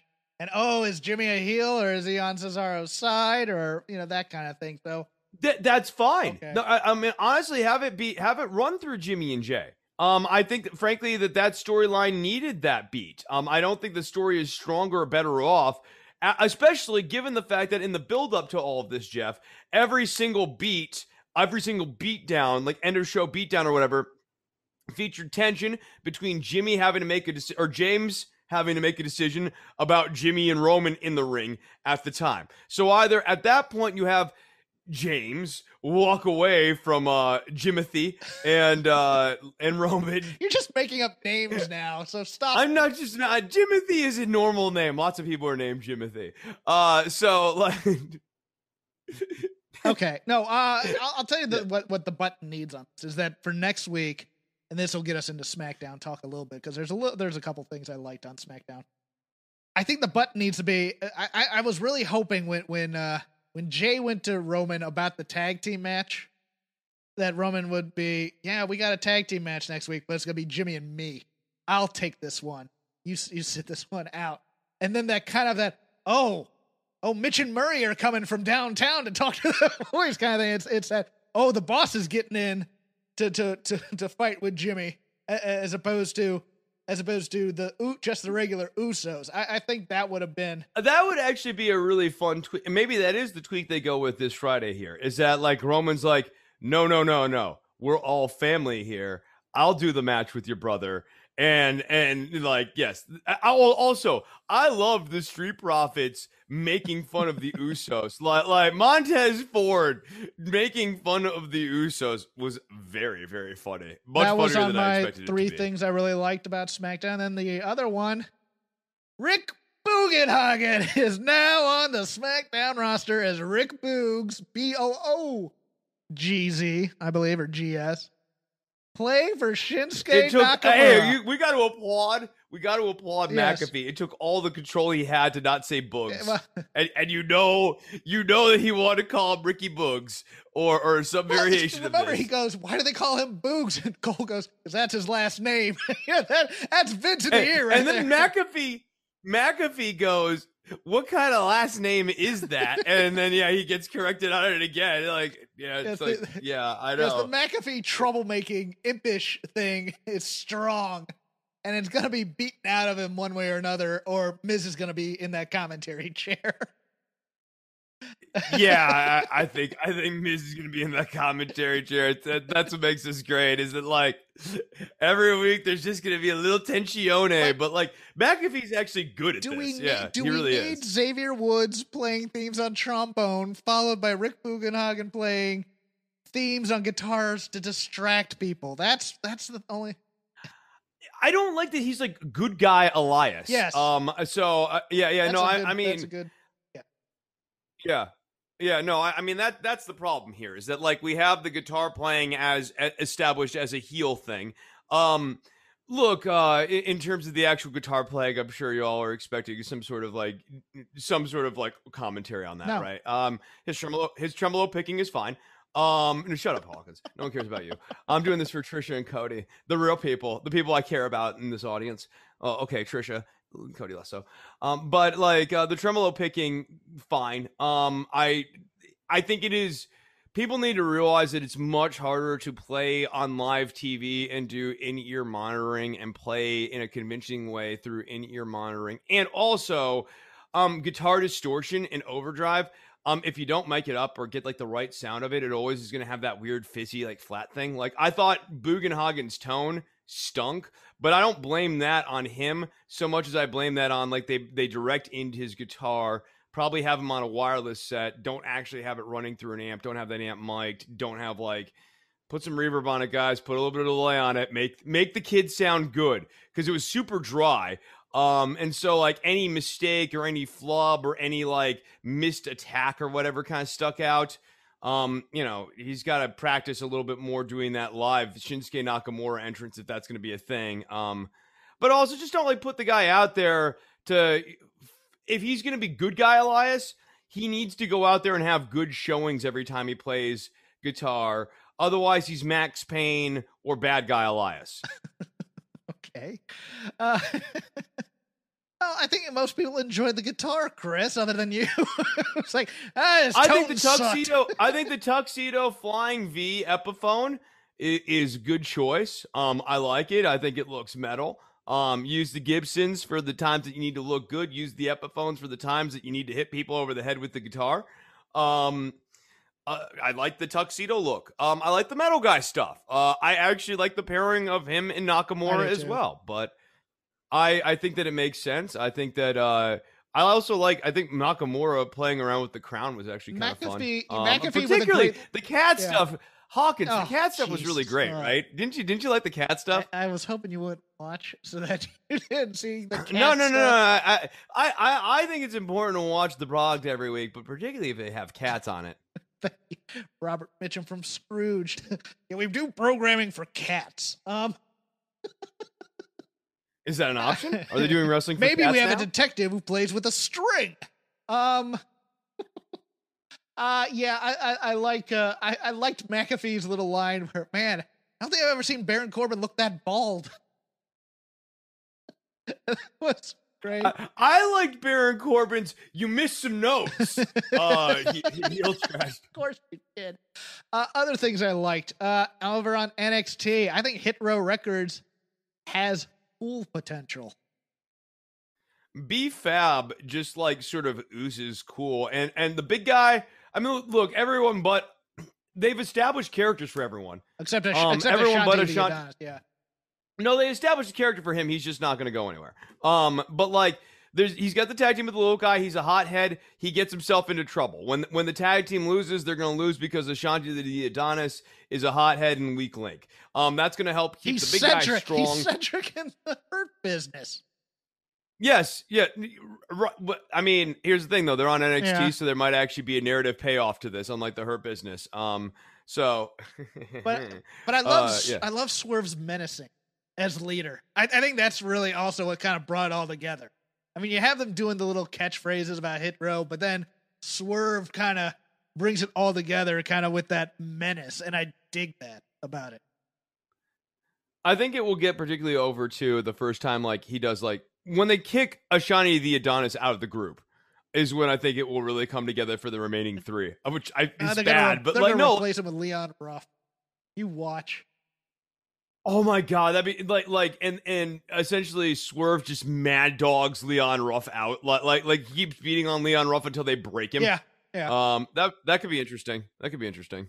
Uh, other things I liked.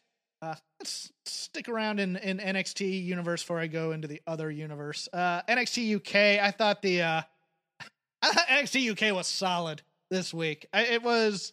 I watched it while you were watching SmackDown because I didn't think I was gonna have a chance to do it, but the uh the A Kid Tyler Bate match was pretty damn great. Rampage Brown and Wolfie had a big mean guy match, even though there's a little too much grappling in it. It was big. It's such an easy watchable show every week. It's one hour. There's always like at least one good match. Um, that you, usually the prelim, there's one good prelim match, and oftentimes the main event's a pretty watchable little thing. Whether it's Meiko Satomura, uh, Tyler Bate versus A Kid, uh, yeah. But yes, no, I same experience. Rampage Brown versus Wolfgang, fun stuff. I'm into it. Uh, and the main event, fun stuff. The I'm Mako into it. promo was No- good. Um, even, Yeah. even Noam Noam Dar. Dar Dar. is Be- what he is. Yeah. I hate Noam Dar with a passion because I find him just way too over the top obnoxious to be taken seriously. Like he, I, there was a sweet spot with him that they found at one point, and then they took that sweet spot and like turned the gain up. and now 10. he's honky tonk Uh, man, which is fine. yes. But the but I liked the interplay with Ilya Dragunov with the the bathrobe and the comfort animal, and Ilya's just Ilya's playing it a little bit too big for me, but I, I liked the interplay, the trolling there of Ilya Dragunov trying to break him. Looks like Whoop guy might get killed next week, which I'm fine. To Teo Man, and they did a little bit of the old. Uh, Oh yeah, yeah. the old NXT high school. They're in the break, although it's NXT The Office, NXT UK The Office, with uh Nathan Frazer and uh and uh, uh uh, the guys uh named Sha Samuels. Yes, yeah, yeah, yeah. So I mean, look, Frazer needs to get some W's. Uh, a match against Sha Samuels is a good one. I like Sha Samuels. I think he, he's a good standard middle of the road like He's tough, a great rent. He's a type. great rent-a-goon. Yeah, Yeah. exactly. No, no, he's great. He's he's he's a good character actor in that sense. Yeah, and then uh, and even even Sam Gradwell, still growing on me a little bit. yeah. It, look, um, I, there was nothing bad Yeah. on this show this Yeah. week. Yeah, I, I oh, mean, your there girl was, won. like, we didn't even talk about that. Amal. yeah, Amal uh, Amel Amel. beat Xia Brookside. Uh, and what was perplexing? It I mean, was look, they, perplexing. they Don't turned. get me wrong. It was perplexing, but go ahead. Yeah, no, they turned Amel heel. Um, they wanted to get her over. Look, she's she's rough as as as hell. Like she still needs work. Um, I think the heel thing works better for her than the babyface thing does. Um, but that's namely because the heel style requires you to work a little bit slower, and so that it kind of helps kind of cover up. Uh, if you're not a babyface and you don't have that babyface speed about you, heel is the way to go. Um, and so I think that works for Mel, but I don't think much else does. Um, and I'm just confused why she's beating uh, Xia Brookside. Why are you I beating Xia Brookside? Don't get it. She's the only pure babyface you have left now. Given Yes. some moves that may Yes. happen. Uh I mean, I, I guess maybe that's forecasting uh, a Mako W here. Um, perhaps.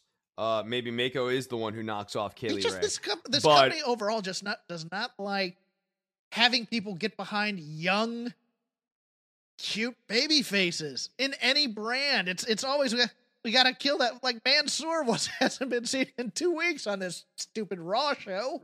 It's it's Man, boy, like talk about a terrible like it's it's slapjack levels of mishandling uh with Mansoor. No, no, uh, no. The, sure. the, the slapjack stuff's earned. I mean, if Slapjack really wanted to, the, the problem with Slapjack right now, to get into that analysis, is he's Oh, not okay. causing chaos. And he was there to cause chaos, and now he's not causing chaos. So, of what use is a Slapjack? Oh, I think he's still got maximum utility. This is not a place. It's not like the status quo right now in WWE is great. I, I mean, I feel like society cries out for Like, a he is there to either take over or cause chaos, and he is doing neither. He is not doing I, again, not- society society yearns. has he has he They- taken has they- he taken over a single table in catering? Has he taken over like the chicken stand at catering? There's still time. I mean, the, the SummerSlam build is just beginning. Yeah. Oh, we're getting that main event push finally. How, how Yeah, becomes hell yeah, Uganda and join the army? Uh, yeah. Yeah, he he, join, he joins up with Commander He'll. Lieutenant Slapjack. Sergeant, Sergeant Yes. Slapjack. Yeah. Hey, where's the mask Um, still with the uniform? yes. Yeah. Yeah. Oh, Absolutely. dear lord, there's way too many slapjack jokes on this show. Um, Toni Storm beats Zoey Stark. Uh, we're getting uh, like I don't have a problem with that. Uh, I you know we need we need to keep Storm strong. I don't have a problem. Look, Storm and Stark having like a ongoing back and forthy thing right now. It's not it's not overstaying its welcome, and I think it's good for Zoey Stark to have a It rivalry. will if it with go, if we have it the same the same match two more weeks in a row. Get them away from each other Yes, for a bit. no, no, no. They need to break away from each other now. Um, uh, the Frankie Monet thing, I'm very interested to see what the in-ring Yeah, product of Frankie I'm a little Monet fr- looks like. I have, that. I have Yeah. doubts. I have Uh, doubts. what did you think of uh, Toni's new finisher? Oh, oh my God! It's so it's a it's a wild finisher. It, uh, I had to watch it a Judo couple throw of times into to a D, understand. into a DDT. Uh, yeah, the physics on it are pretty wa- are wonky, Yes. but uh, they look cool. It's a good looking move. It's just Yeah. weird, and I you know it's one of those moves. It's like I feel like not everyone's gonna have the dexterity to take it and That's execute it the way that.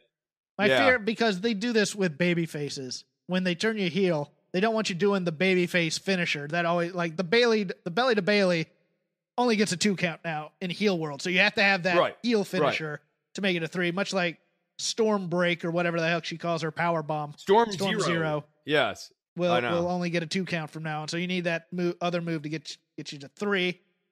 Uh yeah, NXT was okay. I think Candice is a very good comedic performer on these sketches. I just have no. I mean, we have a new U.S. champ. Great.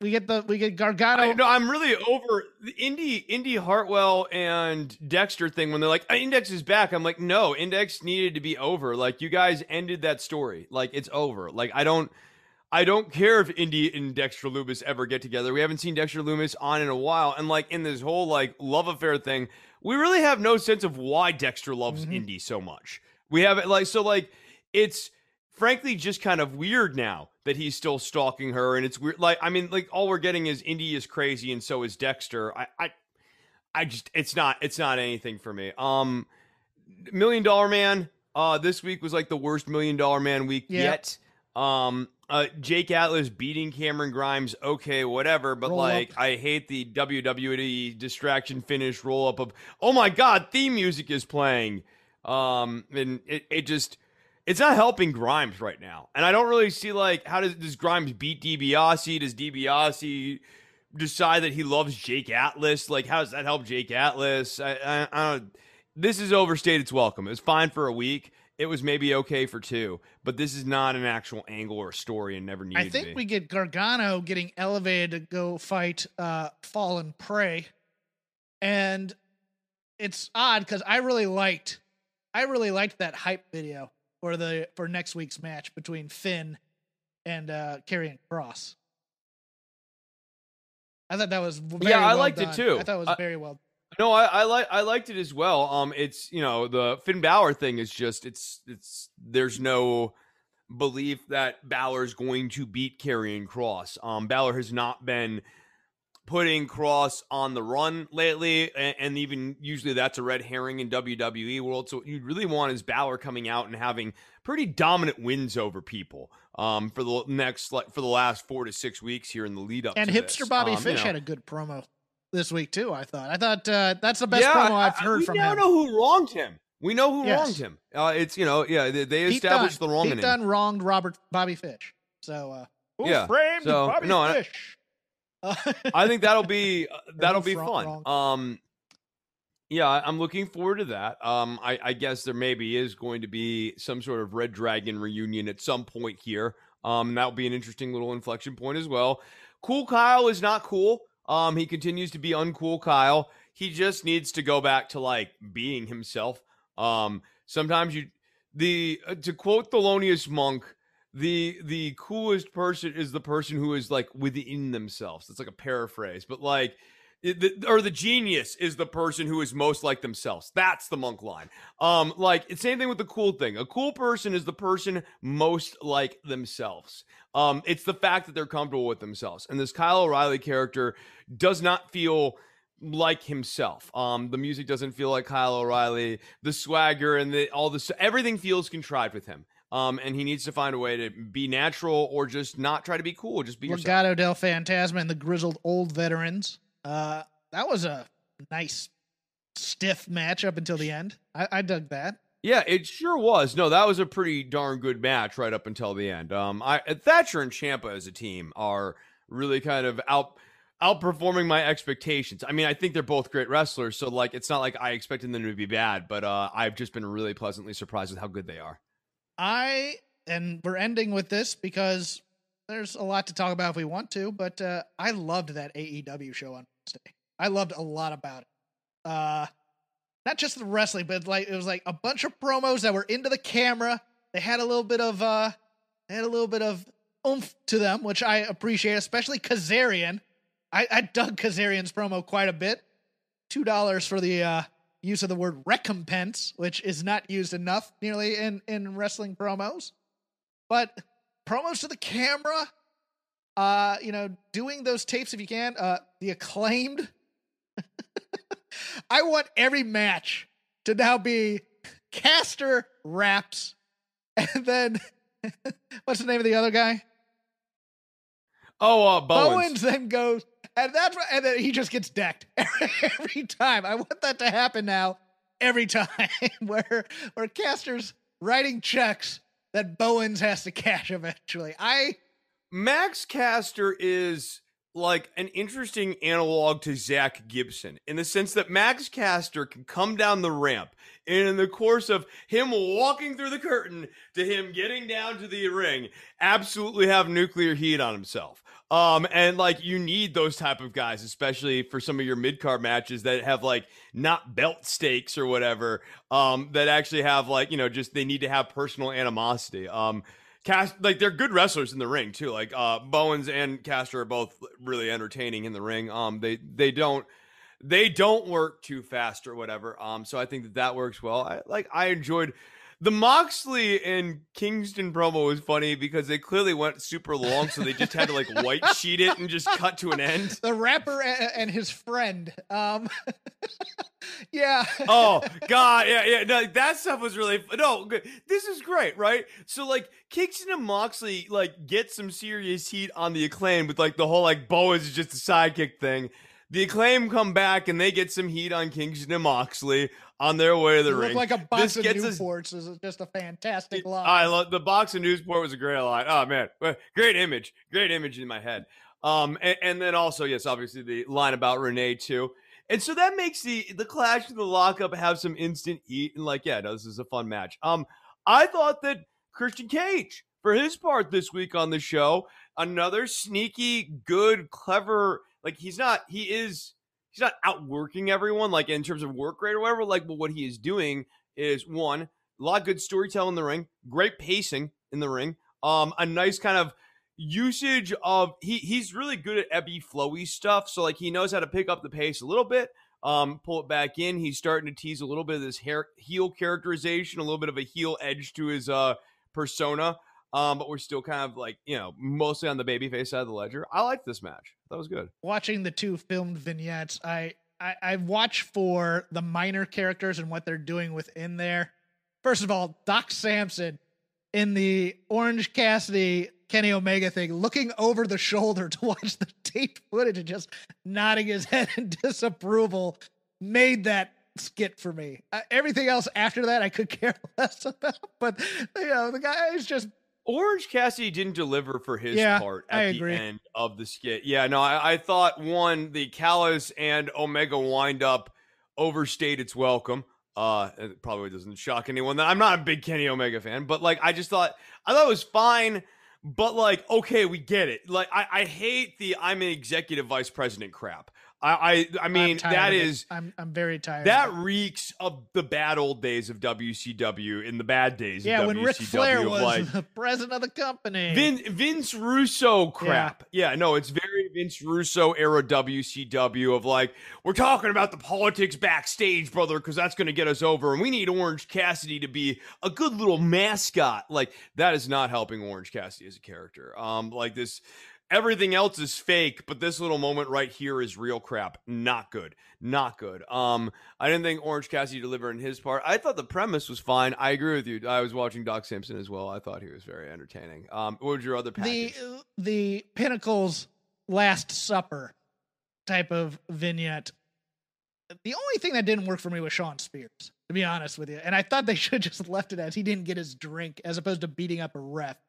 But there were moments in that thing where you're where if you're watching the minor players or the guy who's not getting focus, it's it was a lot of fun. Like watching Tully Blanchard give that first appalled stare and then just in awe stare of Wardlow as he's drinking the bottle at the table. Uh, I thought uh, Cash, I always want to call him Scott Dawson, but Cash Harwood had a rather fun promo about I'm tired of being in these personal fights because it's keeping us from being great. Dax just has to sit there and look like Dax. I mean, he's just kind of the guy. I thought MGF MJF had a pretty good menace in his promo. Uh, but I this was really Yes. good at showing at once cohesion, but also divergences in personalities. But like, this is not the divergence in personalities moment or whatever in the story. But like, I like that Tully is perhaps too civilized for all of this at the end of the day. Um, that he's looking at Wardlow and initially he's like, "Ooh, okay, why? Like, come on, dude, have some class or whatever." He looks at Spears. Spears loses his shit, and then Tully's like, "All right, here's some money. That should take care of it." like, he's not a good guy or whatever. But like, Tully also realizes that there's a grievance here, and that like he's these kids are a little out of hand, and he needs to tame these uh these wild men a little bit. I like the tension between um the tag team, the featured tag team of the revival, um or uh, FTR. Revolution, FTR, whatever they are. Um, like they want title shots or whatever. And so when MJF is making this about him, there's always going to be a little bit of attention. Whenever MJF makes this about personal feuds, there's always going to be a little bit of attention for FTR because they don't really give a crap about MJF's personal beef. They're not really here for the personal stuff. So MJF has to keep kind of feeding them with money. And I like that little tension on the table. And yeah, and then you know I like Wardlow as just like the umbrella guy, and then Shawn Spears as the loose cannon. So we actually got with each person a reason why the pinnacle might not have cohesion with any one of those people. Um, but that's not what the promo was about tonight. Um, and we're and we're building up to uh this stadium stampede thing that I think will be done like more serious. You know, it's the wrong the- order, the really. zero- Is is we should have had sta- Yeah. Stadium Stampede and then Blood and Guts. But I, I get it. I, I I get what they're going. to The problem, the, the pinnacle stuff was good. The problem for me was all the inner circle Yes. stuff. Um, I yeah, I, I just the inner circle feels really flat right now. Although Hager cut a good promo in there, and he's not known to cut very good promos. It's just yeah, it's a little too. I think Sammy brings too much comedy to it, in a way, or too lighthearted to it in a way. So does Jericho in a way too. Li- Like I mean, Jericho's finding his footing as a babyface character here, but like every so often he does sort of like pivot back to comedy. He has Jericho sports and, like, entertainment instincts at this point. in Yes, yes, career. and I, I think he needs to be respected veteran legend. I mean, I think a good thing that could have happened during this promo, especially since they don't have a good way of actually paying it off, is Jericho shows his baby faceness um, and shows team cohesion with Sammy. They address the miscommunication um, at the end of Blood and Guts and kind of hug it out. And like that that's it. That that the, that's the way you bury off that angle because you don't have a real way of paying it off one way or another. I think that would that would humanize Jericho and help get this Jericho babyface character over a lot more than the yuck yucks, my jerk off friend stuff. Um, I, I think we need to just have this guy really committed to being a mentor to younger people. Um, that is an admirable thing. Um, most young people would like to have an older mentor, and most young people have a resentment to older people who don't know when it's time for them to start taking, you know, kind of a back role. Um, and you know, uh, when they view a gerontocracy starting to form here. Um, so like I think that Jericho being the guy who knows, hey, look, I should still be respected, and we all think he should still be respected, but also I understand that I need to build up the stars of tomorrow or whatever. I think that that helps get this Jericho character over more than any jokes ever will. Yeah, that's about all I had. I mean, I really enjoyed the show overall. I'm looking for Miro. Oh, Miro was great. Miro was so fantastic. My God, Miro is on fire. It's like it's like this Miro had been in hibernation, but like he's roasting everybody. I I mean, he's almost roasting everybody too Yes. hard. Like Darby Allin, go back and make your granny student video. Like I, I mean, come on, uh, just dying. Uh, yeah. Even I forget what he said to Jake the Snake. But Oh, that, there's no- the there's no yoga, amount of yoga Yeah, oh, no, the yoga's not gonna fix you. Yeah, yeah. I mean, I it's he's the problem with the Rusev, um, or the problem with Miro i- is, that he's so funny that it he's so naturally Yes. funny, and like even when he's roasting people, it's just he's too funny. The accent helps make the lines would be in and of themselves substantively funny in and of themselves. However, the voice, the The character, look, um, the, the, the act- giant, the look, giant the look, Bulgarian, the accent, yeah. the, the angry Bulgarian guy screaming these searing roasts at you makes every one of those roasts funnier and sear more. And like, it's just hard for him to be a pure heel when he is roasting so good. Uh, so like that's the only problem I have with the I know stuff. we're big on serious stuff here, but somewhere down the line, six months, nine months, a year, Miro and Max Caster have to get together and either roast each other or roast somebody else. Just like one of those makeshift Oh teams. my god! An extend an extended Miro and Max Caster feud, like like that would be great with Caster.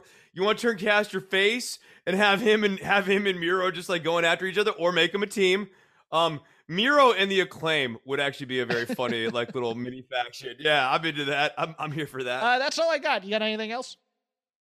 That's all I got this week Well, too. We'll end it there. You've been listening to Shake Them Ropes. Follow the show at Shake Them Ropes, all one word, on the Twitter. We are available in audio on all your platforms Apple, Google Play, Stitcher, etc. And also on video coming to you at the Voices of Wrestling YouTube channel. My name is Jeff Hawkins. You can follow me at Crap Game 13 Mostly bad jokes about wrestling. That's what I do on that Twitter stream. You can follow Chris at DWATG, where he doesn't talk about wrestling on his Twitter stream because he's trying to give a brand extension to his other shows, which he will plug at this time. Yeah, you can always chat with me, like, you know, via direct messages or whatever about wrestling if you want to. But mostly, I talk about politics at DWATG because Don't Worry About the Government is my news and politics podcast. You can find that on iTunes, Stitcher, and Spotify on the most recent episode. Uh, we talk about the news in the Middle East. We talk about the CDC's recent uh, guidelines uh, and their changing of the guidelines. We also talk about scandals affecting both Democratic and Republican politicians. Literally, so many of those these days. I could have done an entire show on just that alone. So if you want to hear all of that, check that out over at don'tworry.tv. Also on that episode, most recent episode, I curse out Cody while eating a terribly spicy piece of Nashville hot chicken. So you got to catch it. You got to see it. Um, and you can do that over at patreon.com slash DWATG. Now, Jeffrey, it is time for us to get our skillets out and start making our quiche. What you're going to want to do here is get your cast iron skillet. Look at that. Look at that. Who's ready to cook? The joke died after you said quiche.